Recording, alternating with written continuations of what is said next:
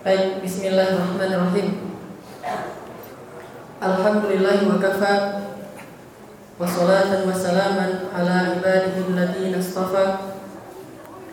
Allahumma lakal hamdu kulluh wa lakal mulku kulluh biyadikal khairu kulluh wa ilaika yurja'ul amru kulluh labbaika ya rabbana wa sa'daik wal khairu kulluhu biyadaik والشر ليس إليك.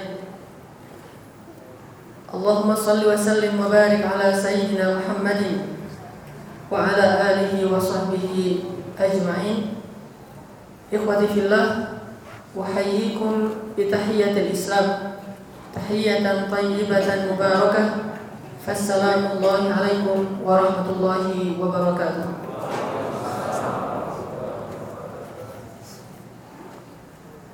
Puji syukur pada Allah Subhanahu wa taala dan kita pantas untuk selalu memuji Allah Subhanahu wa taala karena pada malam ini kita bisa kembali duduk dalam majelis ilmu dan halakoh kita pada malam ini adalah halakoh yang mumtazah, halakoh yang sangat istimewa.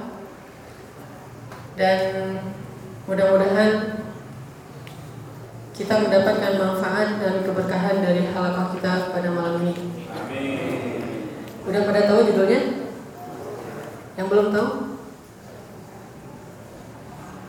Berarti nggak masuk grup ya? Apa judulnya Ikhwan? Malu?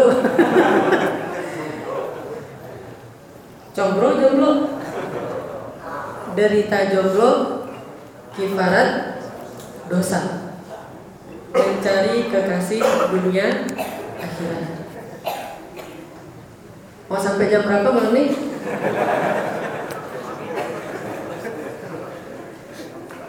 Ya, ibu-ibu udah tahu ya judulnya ya? Belum tahu? Ibu-ibu harus buat grup kayaknya. Grup shift muslimah. Kita dibuatin siapa yang siap membuat admin untuk ibu-ibu. Ada shift mus muslimah atau apalah pokoknya shift untuk yang ibu-ibu, yang akhwat. Sehingga nanti kalau ada informasi bisa langsung di copy paste ke grupnya ibu-ibu. Dan berarti adminnya harus masuk ke grupnya ibu-ibu. Harus yang sudah nikah. Baik, ikhwas sekalian, kita akan membahas tentang derita jomblo adalah kifarat dosa. Judul ini muncul dari diskusi-diskusi kita di grup. Alhamdulillah itulah pentingnya silaturahim, pentingnya kita untuk saling sharing. Yang awalnya judulnya sebetulnya tentang kekasih dunia akhirat, tapi tiba-tiba ada seorang jomblo yang sekarang malah nggak bertanggung jawab. Dia ngasih judul dia nggak hadir. Dia ada di Batu Kara sekarang lagi selancar. Ino. Akhirnya muncullah ide tentang derita jomblo adalah kifarat dosa. Pertama saya ingin kasih tahu bahwa menjadi seorang jomblo itu emang ujian sih. Jomblo itu adalah uji ujian. Sedangkan punya pacar itu adalah musibah. Dan memiliki pasangan yang sah adalah rahmah. Jadi jangan pernah seorang jomblo itu cemburu kepada orang yang punya pacar. Bagaimana mungkin orang yang karena kesolihannya Allah mengujinya? Karena kata Nabi orang yang paling banyak diuji adalah para nabi, kemudian orang soleh, kemudian yang semisalnya dan yang semisalnya. Jomblo orang yang sedang diuji oleh Allah Subhanahu Wa Taala. Sedangkan orang yang punya pacar itu kena musibah. Harusnya orang yang punya pacar cemburu kepada jomblo. Jomblo cemburu kepada yang sudah merit. Kayak gitu tuh statusnya. Jangan dibalik. Orang yang merit cemburu kepada yang punya pacar, jomblo cemburu kepada yang punya pacar. Kenapa cemburu? Karena masih bisa gonta-ganti. Nah, ini sesuatu yang keliru. Jadi bisa kita sebut jomblo itu adalah uji ujian. Punya pacar adalah musibah. Dan punya pasangan yang sah adalah rah rahmat dari Allah Subhanahu wa taala. Ini apa tepuk tangan? Oh bukan. Susah serius kalau materinya kayak gini nih. Baik, sebelumnya kita akan coba tilawah beberapa ayat dan nanti kita akan coba muhasabah tentang masalah jombloan dan jomblowati ini. Mudah-mudahan walaupun judulnya agak uh, gaul, tetapi nanti saya akan sampaikan materi bukan dari Ustadz Gaul, tapi dari ulama. Dan ternyata ada materi tentang jomblo wan dan jomblo wati. Cuma bahasa Arabnya bukan jomblo. Dan kita akan membahas ini dari kajian para ulama-ulama Islam yang salih, bukan dari saya. Walaupun judulnya dari kita, tetapi materinya dari para ulama. Saya sengaja sampai saya sibuk mencari bahan ini yang yang supaya antum datang ke sini itu jangan hanya senang dengan judulnya terus pulang ada judul apa. Enggak pengen dapat ilmu yang bermanfaat untuk kita. Dan ini bukan hanya untuk yang yang belum menikah tapi juga untuk yang sudah menikah baik jomblo yang belum menikah atau jomblo yang sudah menikah. Jomblo yang sudah nikah ya atau yang nggak jomblo. Kan lebih banyak nih yang nggak jomblo nih.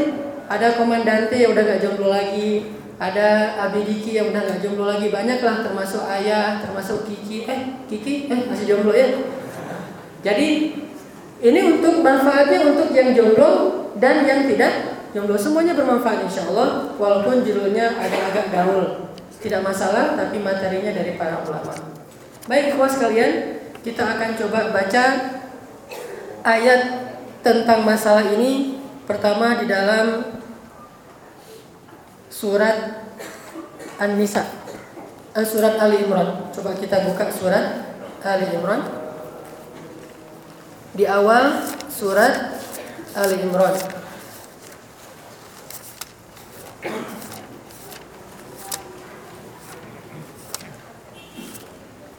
Surat Ali Imran ayat 14, 15, 16 dan 17. Dari ayat 14 sampai ayat 17.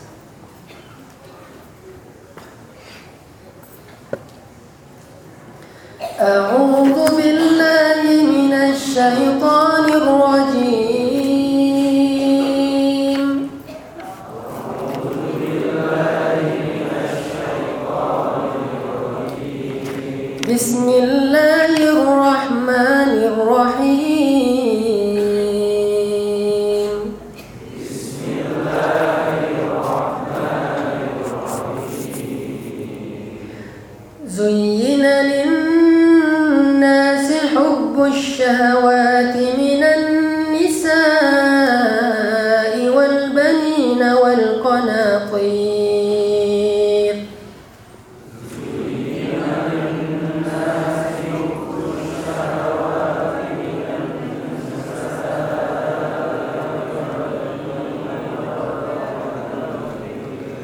والبنين والقناطير المقنطرة من الذهب والفضة والخيل المسومة.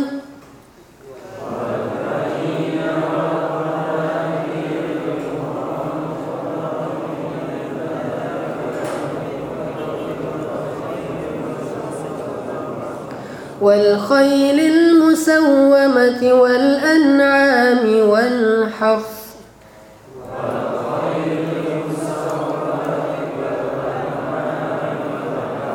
ذلك متاع الحياة الدنيا.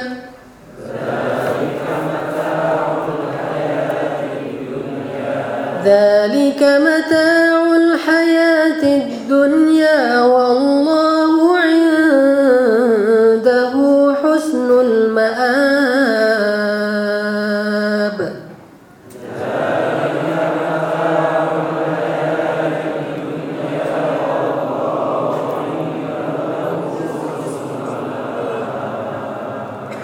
قل أنبئكم بخير من ذلكم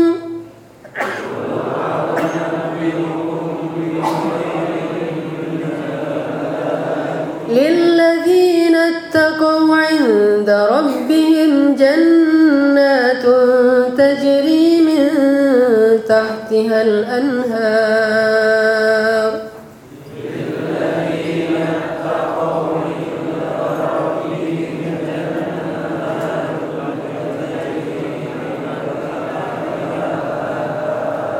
تجري من تحتها الأنهار خالدين فيها.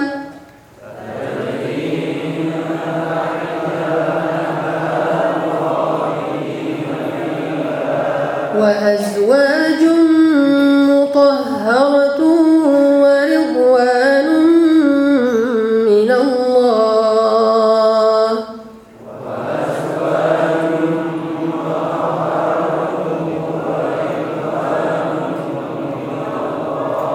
والله بصير.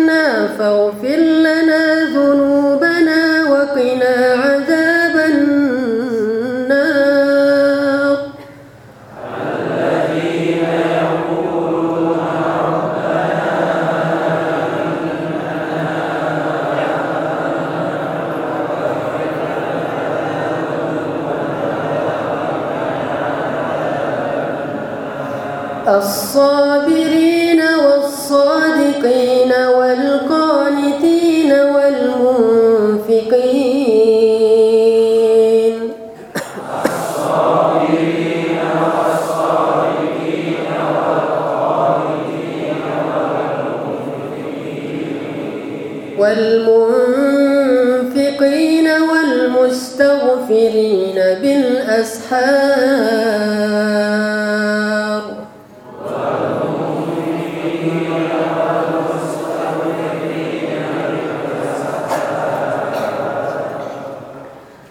telah dijadikan indah bagi manusia rasa cinta dengan syahwat terhadap perempuan atau terhadap istri-istri dan anak-anak dan perhiasan-perhiasan yang menumpuk-numpuk dari emas dan perak dan juga kendaraan ataupun kuda yang baik dan juga hewan ternak dan juga tanaman-tanaman yang dijadikan sebagai kebun-kebun mereka. Yang demikian itu adalah kesenangan kehidupan di dunia dan di sisi Allah ada tempat tinggal yang lebih baik. Katakan, maukah kalian aku sampaikan suatu berita yang lebih baik dari semua itu? Yang lebih baik daripada semua perhiasan dunia tadi? Bagi orang-orang yang bertakwa di sisi Rob mereka ada jannat yang mengalir di bawahnya sungai-sungai mereka tinggal di sana dalam keadaan kekal. Dan bagi mereka ada istri-istri yang suci dan juga keridhaan dari Allah Subhanahu wa taala. Dan Allah Maha melihat keadaan hambanya. Yaitu orang-orang yang berkata, "Rabbana, sesungguhnya kami telah beriman, maka ampunkanlah dosa-dosa kami dan selamatkanlah kami dari api neraka." yaitu orang-orang yang bersabar, orang-orang yang jujur, orang-orang yang taat dan orang-orang yang menginfakkan hartanya serta orang-orang yang senantiasa meminta ampun di waktu sahur. Ikhwafillah Inilah salah satu di antara sekian banyak ayat yang menyampaikan kepada kita bahwa cinta itu adalah terkadang menjadi ujian yang menarik. Makanya Allah menyebutnya dengan istilah zinatul hayati dunya atau mataul hayati dunya. Dia adalah perhiasan dunia. Dia adalah kesenangan dunia. Tetapi waktu pada waktu yang sama dia juga adalah ujian. Dan ini adalah ujian bagi setiap hamba Allah Subhanahu wa taala dengan kondisi mereka yang berbeda-beda. Tetapi yang paling besar diuji dengan hal hub atau cinta ini adalah mereka-mereka yang belum menikah, yang tadi kita sebut dengan istilah jomblo. Makanya kita melihat sekarang bahwa cinta menjadi berhala yang paling besar di masyarakat kita. Yang bahkan bukan hanya lagi diikuti tetapi sudah ke tingkat dijadikan sesembahan. Yang tujuan dari hidupnya adalah demi cinta atau dalam bahasa puitisnya atas nama cinta. Atas nama cinta seseorang rela mati dengan bunuh diri. Atas nama cinta seseorang rela mengkhianati perjanjian. Atas nama cinta, seseorang bisa berbuat dosa besar di hadapan Allah Subhanahu wa taala. Karena cinta ini hubbus syahwat, cinta yang arahnya kepada syahwat adalah balaan, adalah ujian, adalah fitnah kepada orang-orang yang beriman. Makanya orang yang paling banyak diuji dengan urusan ini adalah mereka-mereka yang belum menikah. Sehingga Nabi Shallallahu Alaihi Wasallam mengajarkan banyak sekali ilmu kepada para pemuda yang belum menikah, asyabab yang belum menikah. Kalau kita membaca di dalam buku-buku itu masuk ke dalam bab fitnatus syabab, ujian bagi para pemuda. Banyak sekali ajaran-ajaran Nabi, nasihat-nasihat Nabi kepada para pemuda, khususnya pemuda yang belum menikah. Yang pertama, di antara hal yang perlu kita ketahui untuk para jomblo baik laki-laki ataupun perempuan berbahagialah kalian jika kalian adalah seorang jomblo kenapa berbahagia karena sesungguhnya Allah Subhanahu wa taala itu memberi balasan kepada seseorang tergantung tingkat kesulitannya dalam beramal dan orang yang paling sulit beramal itu justru di masa muda karena ujiannya luar biasa. Apalagi ketika dia belum menikah itu ujiannya luar biasa. Dan apalagi kalau dia naudzubillah belum pernah melakukan hubungan zina sama sekali dan dia belum tahu seperti itu sehingga ini menjadi sesuatu yang penasaran, menjadi sesuatu yang uh, misteri bagi dia dan ini menjadi ujian yang lebih berat bagi dia. Maka berbahagialah karena kata para ulama al jaza ala qadril masyaqqah balasan itu tergantung tingkat kesulitan dalam beramal. Karena saya pernah jadi anak muda, walaupun sekarang masih muda, walaupun belum tua-tua amat, tapi pernah jadi jomblo lah. Sebelum saya menikah, saya merasa bahwa masa-masa jomblo saya itu tidak sekeren masa-masa jomblo antum. Sekeren maksudnya apa? Antum bisa melalui masa jomblo itu dengan duduk di dalam masjid, bisa melalui masa jomblo itu dengan bergabung dalam harakah dakwah, bisa melalui masa jomblo itu dengan bertemu dengan ikhwah fillah, ini hal yang keren banget, luar biasa ini. Dan ini sulit.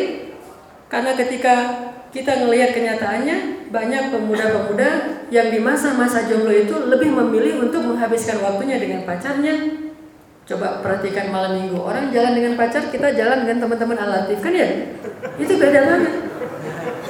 Yang lain jalan dengan pacarnya ke mana gitu. Sama kayak kemarin kita naik Gunung Ciwidey kita naik bareng-bareng sama dipandu oleh Om Pevi yang konser dua jam nonstop mana Om Pevi luar biasa nih vokalis Waidu sampai di puncak kita ketemu dengan orang yang mungkin Allah alam yang jelas mereka enggak enggak laki-laki saja di situ ada perempuannya dan seterusnya artinya banyak orang yang lebih memilih waktu-waktu masa mudanya untuk hura-hura untuk memuaskan hawa nafsunya dengan hal yang sekarang disebut istilah pacaran.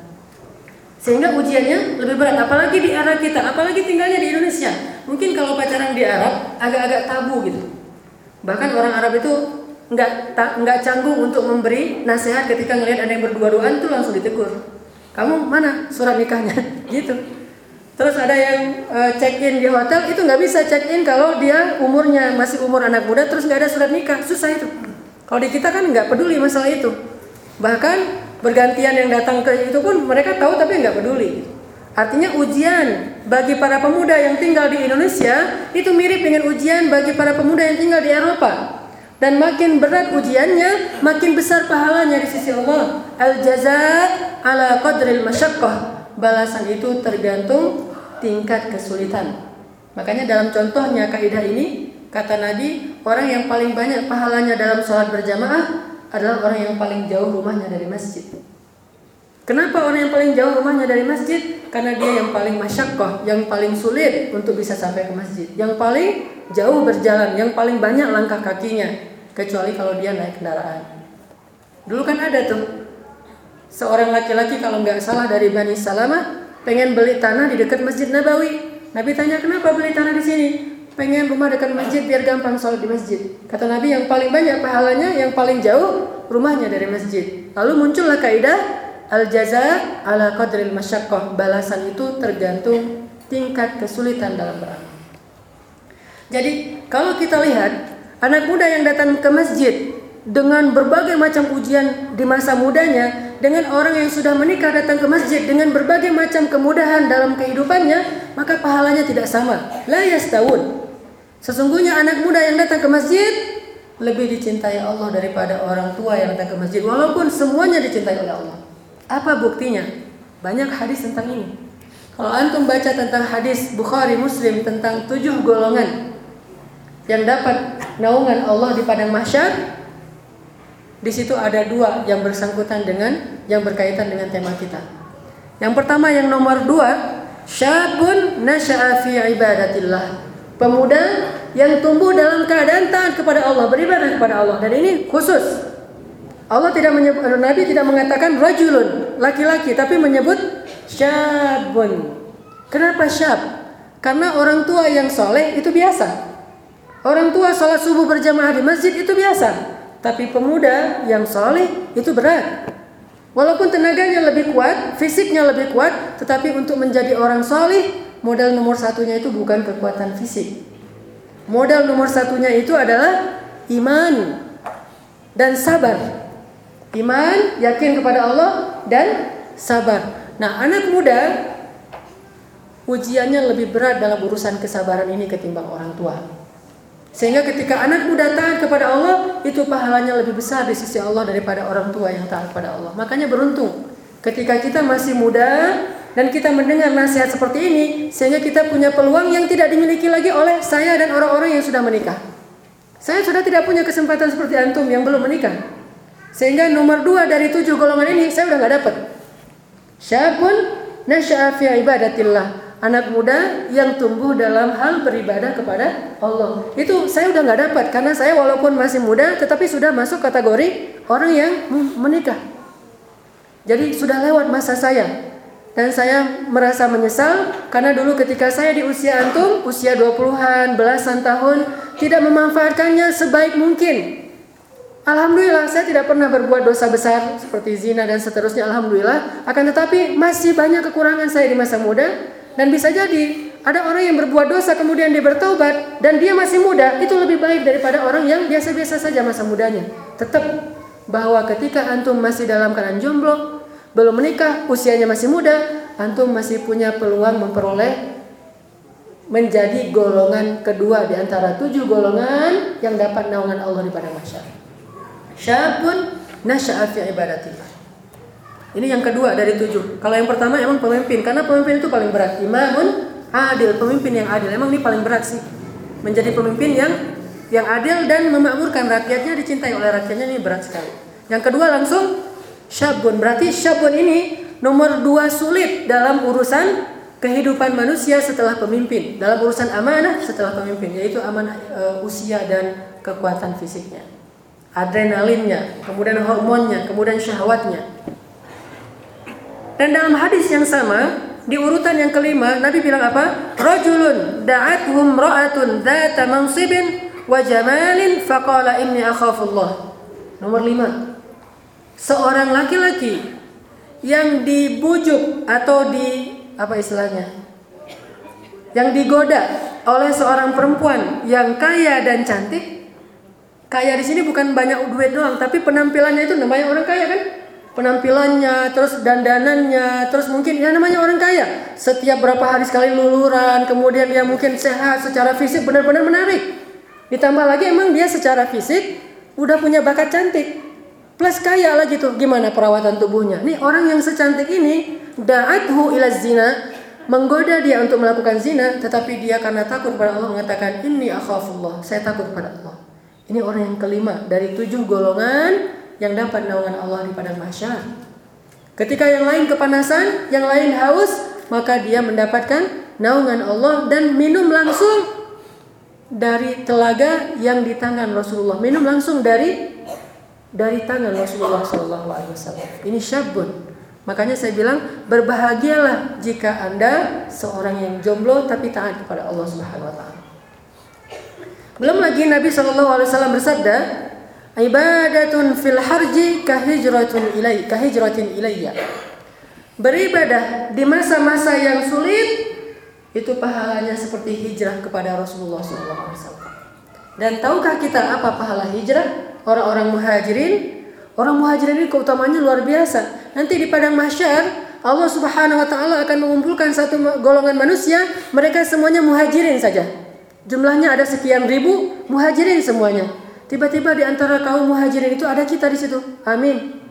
Lalu mereka bertanya, "Man ant? Kamu siapa?" "Saya muhajirin." Muhajirin dari mana? Saya berhijrah dengan cara saya beribadah kepada Allah ketika saya dalam keadaan sulit yaitu di masa muda.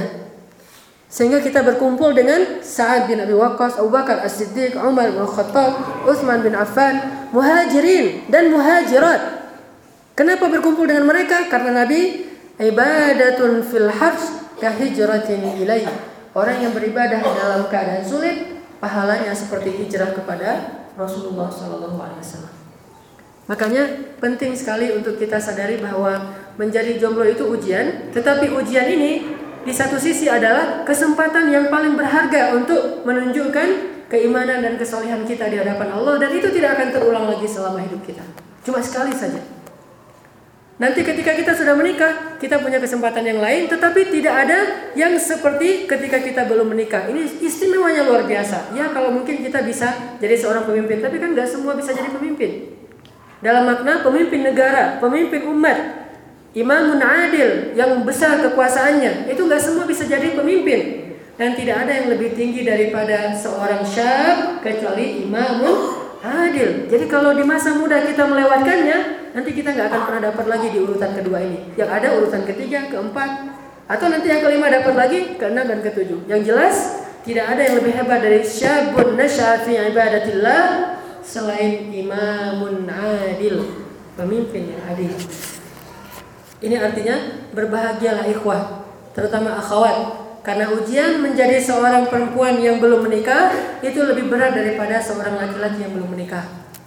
Kau tahu Ustaz, karena banyak perempuan yang belum menikah yang curhat ke saya daripada laki-laki yang belum menikah.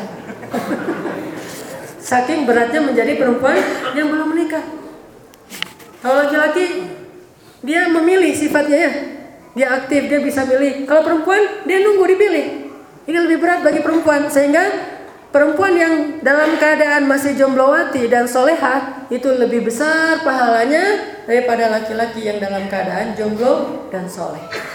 Kenapa ujiannya lebih berat? Ini ikhwas sekalian. Terus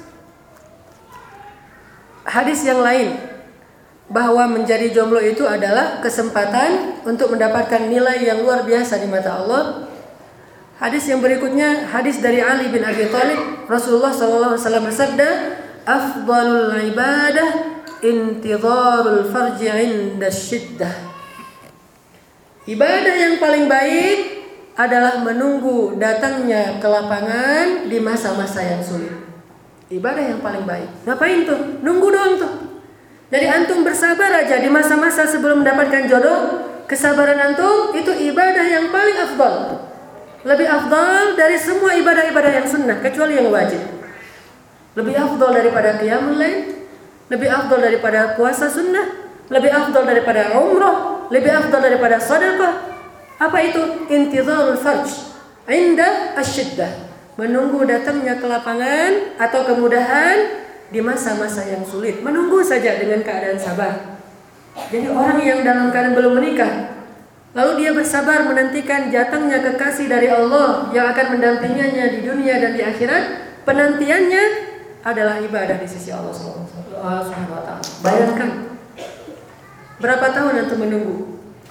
Sejak mulai ada terbersit pengen menikah sampai terwujud. Udah ada pada pengen nikah? Makanya pengen nikah itu yang segera sehingga masa menunggunya lebih lah, lebih lama. Ustaz, saya pengen nikah sekarang, tapi kapan Ustaz? Ya kita tunggu aja. Kalau setahun antum menunggu berarti Allah menghitung antum beribadah selama satu tahun. Dua tahun, dua tahun beribadah. Tiga tahun, tiga tahun beribadah. Afdalul ibadah intidharul farj inda syiddah. Sebaik-baik ibadah adalah menunggu datangnya kemudahan di masa-masa yang sulit. Ada yang usianya sudah 27 tahun, pengen nikahnya sejak taman SMA, berarti sudah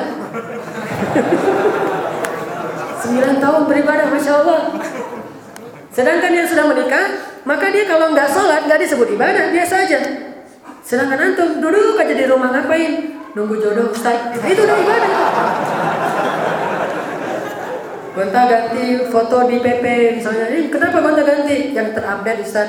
Kenapa yang ini udah diedit Ustaz biar nggak kelihatan jerawatnya? Semua yang antum lakukan selama bukan yang haram dan menanti datangnya jodoh itu adalah ibadah. Jadi bisa dikatakan hidup antum dalam penantian itu adalah semuanya ibadah 24 jam sehari. Ini jomblo luar biasa. Jangan remehkan seorang jom, jomblo. Makanya harus ada nih menteri khusus bagian jomblo. Saking istimewanya masa-masa jomblo itu. Dan sebetulnya hadis ini bukan hanya berlaku untuk masalah jodoh, tapi untuk semua urusan kita. Kalau kita diuji dengan kesulitan, maka menanti datangnya jalan keluar, menanti datangnya pertolongan Allah itu adalah ibadah. Tergantung kasus kita masing-masing. Yang sakit, semasa dia sakit sampai dia sembuh, kalau dia bersabar dengan sakitnya, setiap hari dia beribadah kepada Allah. Yang berhutang, sampai dia bisa membayar hutangnya dan dia terus berusaha, maka setiap hari dia beribadah kepada Allah. Yang kemudian misalnya uh, dalam keadaan jauh dari keluarga, maka selama dia jauh dari keluarga karena menuntut ilmu sepanjang hari dia beribadah kepada Allah. Apa pun, pokoknya apa pun ujian dari Allah, ujian fisik, ujian harta, ujian perasaan. Nah, kalau menjadi jomblo tadi yang ketiga, ujian perasaan dan ujian hasrat ujian altifah. Altifah itu desire, keinginan, syahwat. Nah, ini masuk ke dalam ujian wazul ziru diguncang.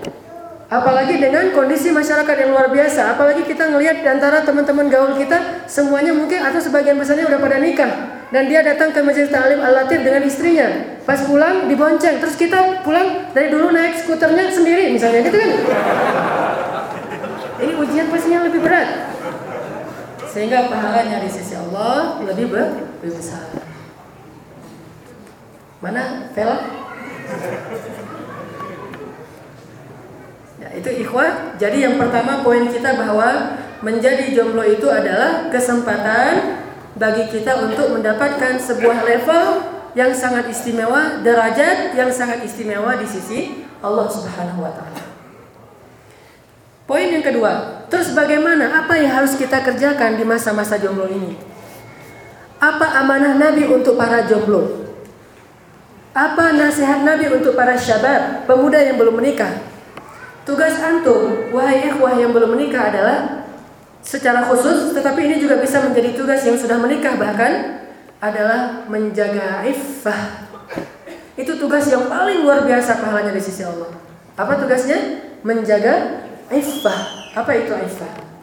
Ifah itu adalah menghindari diri dari dosa-dosa yang diharamkan oleh Allah Subhanahu wa taala.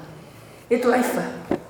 Ifah ini banyak. Ada ifah dalam urusan rezeki, berarti menjaga diri dari meminta-minta. Itu ifah. Ada ifah dalam berbicara, berarti menjaga diri dari ucapan yang tidak baik. Tapi maksud saya, ifah dalam urusan syahwat, yang menjaga kemaluannya, yang menjaga hawa nafsunya. Nah, ini namanya orang yang afif, dan luar biasa menjadi orang yang mampu menjaga iffah terutama ketika dia dalam keadaan belum menikah itu pahalanya di sisi Allah Subhanahu wa taala luar biasa. Makanya kita akan coba baca beberapa hadis tentang iffah yang luar biasa di sisi Allah Subhanahu wa taala. Yang pertama adalah hadis dari Abi Hurairah radhiyallahu an riwayat Tirmidzi, An-Nasa'i, Ibnu Majah dengan derajat hasan sahih. Apa kata Nabi? Salasatun haqqun 'ala Allahi 'aunihim. Ada tiga golongan manusia yang Allah pasti akan membantu mereka. Ada tiga tipe orang yang Allah pasti haqqun 'ala Allahi bi'aunihim. Pasti Allah akan menolong mereka. Apa siapa tiga tipe orang ini? Pertama adalah al-mujahid fi sabilillah. Bayangin Orang yang berjihad di jalan Allah, Allah ber, menjamin akan menolongnya dengan dua salah satu di antara dua kemenangan. Yang pertama, al-fath, kemenangan terhadap musuh. Yang kedua, asy-syahadah, mendapatkan syahid di mata Allah Subhanahu wa taala. Jadi tipe orang yang pertama yang pasti ditolong Allah itu al-mujahid fi sabilillah, orang yang berjihad di jalan Allah. Yang kedua, al-makatib alladhi yuridul ada. Dan yang ketiga, an-nakih alladhi yuridul iffah atau afaf. Orang yang menikah karena ingin menghindari zina. Jadi kalau antum menikah dengan niat untuk menjaga diri dari syahwat, dari zina, maka antum dalam pernikahannya akan ditolong oleh Allah SWT. Nggak usah khawatir. Jadi keliru jika orang ada yang bilang gini, nikah mah jangan gara-gara nafsu. Nikah mah jangan gara-gara syahwat. Nikah itu karena Allah. Itu juga karena Allah. Karena kita takut kepada Allah, akhirnya kita menikah. Makanya untuk itu saya nasihatkan nih sebagai orang yang sudah menikah, kalau antum yang jomblo laki-laki, carilah calon istri yang cantik dan menarik menurut antum. Supaya apa? Supaya kata Nabi kalian bisa bersenang-senang dengannya dan dia bersenang-senang dengan kamu. Cari yang paling cantik. Karena al-jamal yang pertama di antara empat kategori. Walaupun jangan lupakan ad-din, agama. Tadi baca Yang perempuan juga gitu, cari cowok yang paling keren. Yang menurut antum tenang gitu. Oh ini cowok keren banget nih. Dan itu kan subjektif ya. Saya nggak bisa bilang yang ini keren dan ini tidak. Tergantung mata masing-masing. Cari yang paling keren. Kenapa? Karena jangan pernah mengatakan bahwa menikah itu bukan soal hawa nafsu. Salah satu tujuan dari pernikahan, terutama untuk laki-laki adalah hawa nafsu. Tahukah kita arti sakinah? Orang kan sering bilang sakinah, mawaddah, warahmah. Apa itu sakinah?